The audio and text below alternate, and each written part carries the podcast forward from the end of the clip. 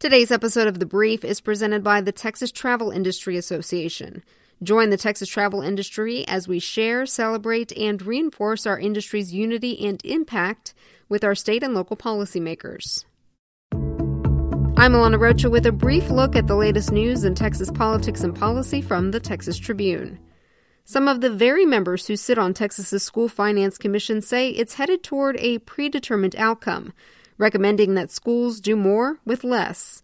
The 13 member panel, which was formed to study how to best fund schools, has had four hearings since January, with the next one happening today. Some commission members argue the hearings have been filled with presentations by experts focused on making the case that schools do not necessarily need more money to produce better outcomes for students.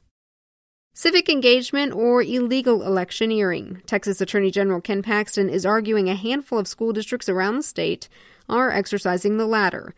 Paxton's office has sent a handful of cease and desist letters over the past month, including two more Friday to Elgin ISD and Galena Park ISD, asking administrators to stop using taxpayer money to advocate for political candidates. The letters are the latest in an ongoing battle over the role Texas public schools play in elections.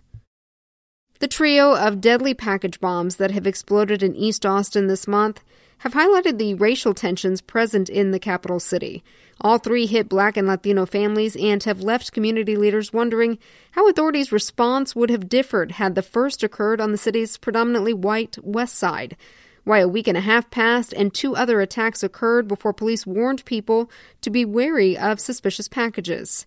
There's now a $100,000 reward in addition to Governor Greg Abbott's $15,000 reward for a tip that leads to an arrest.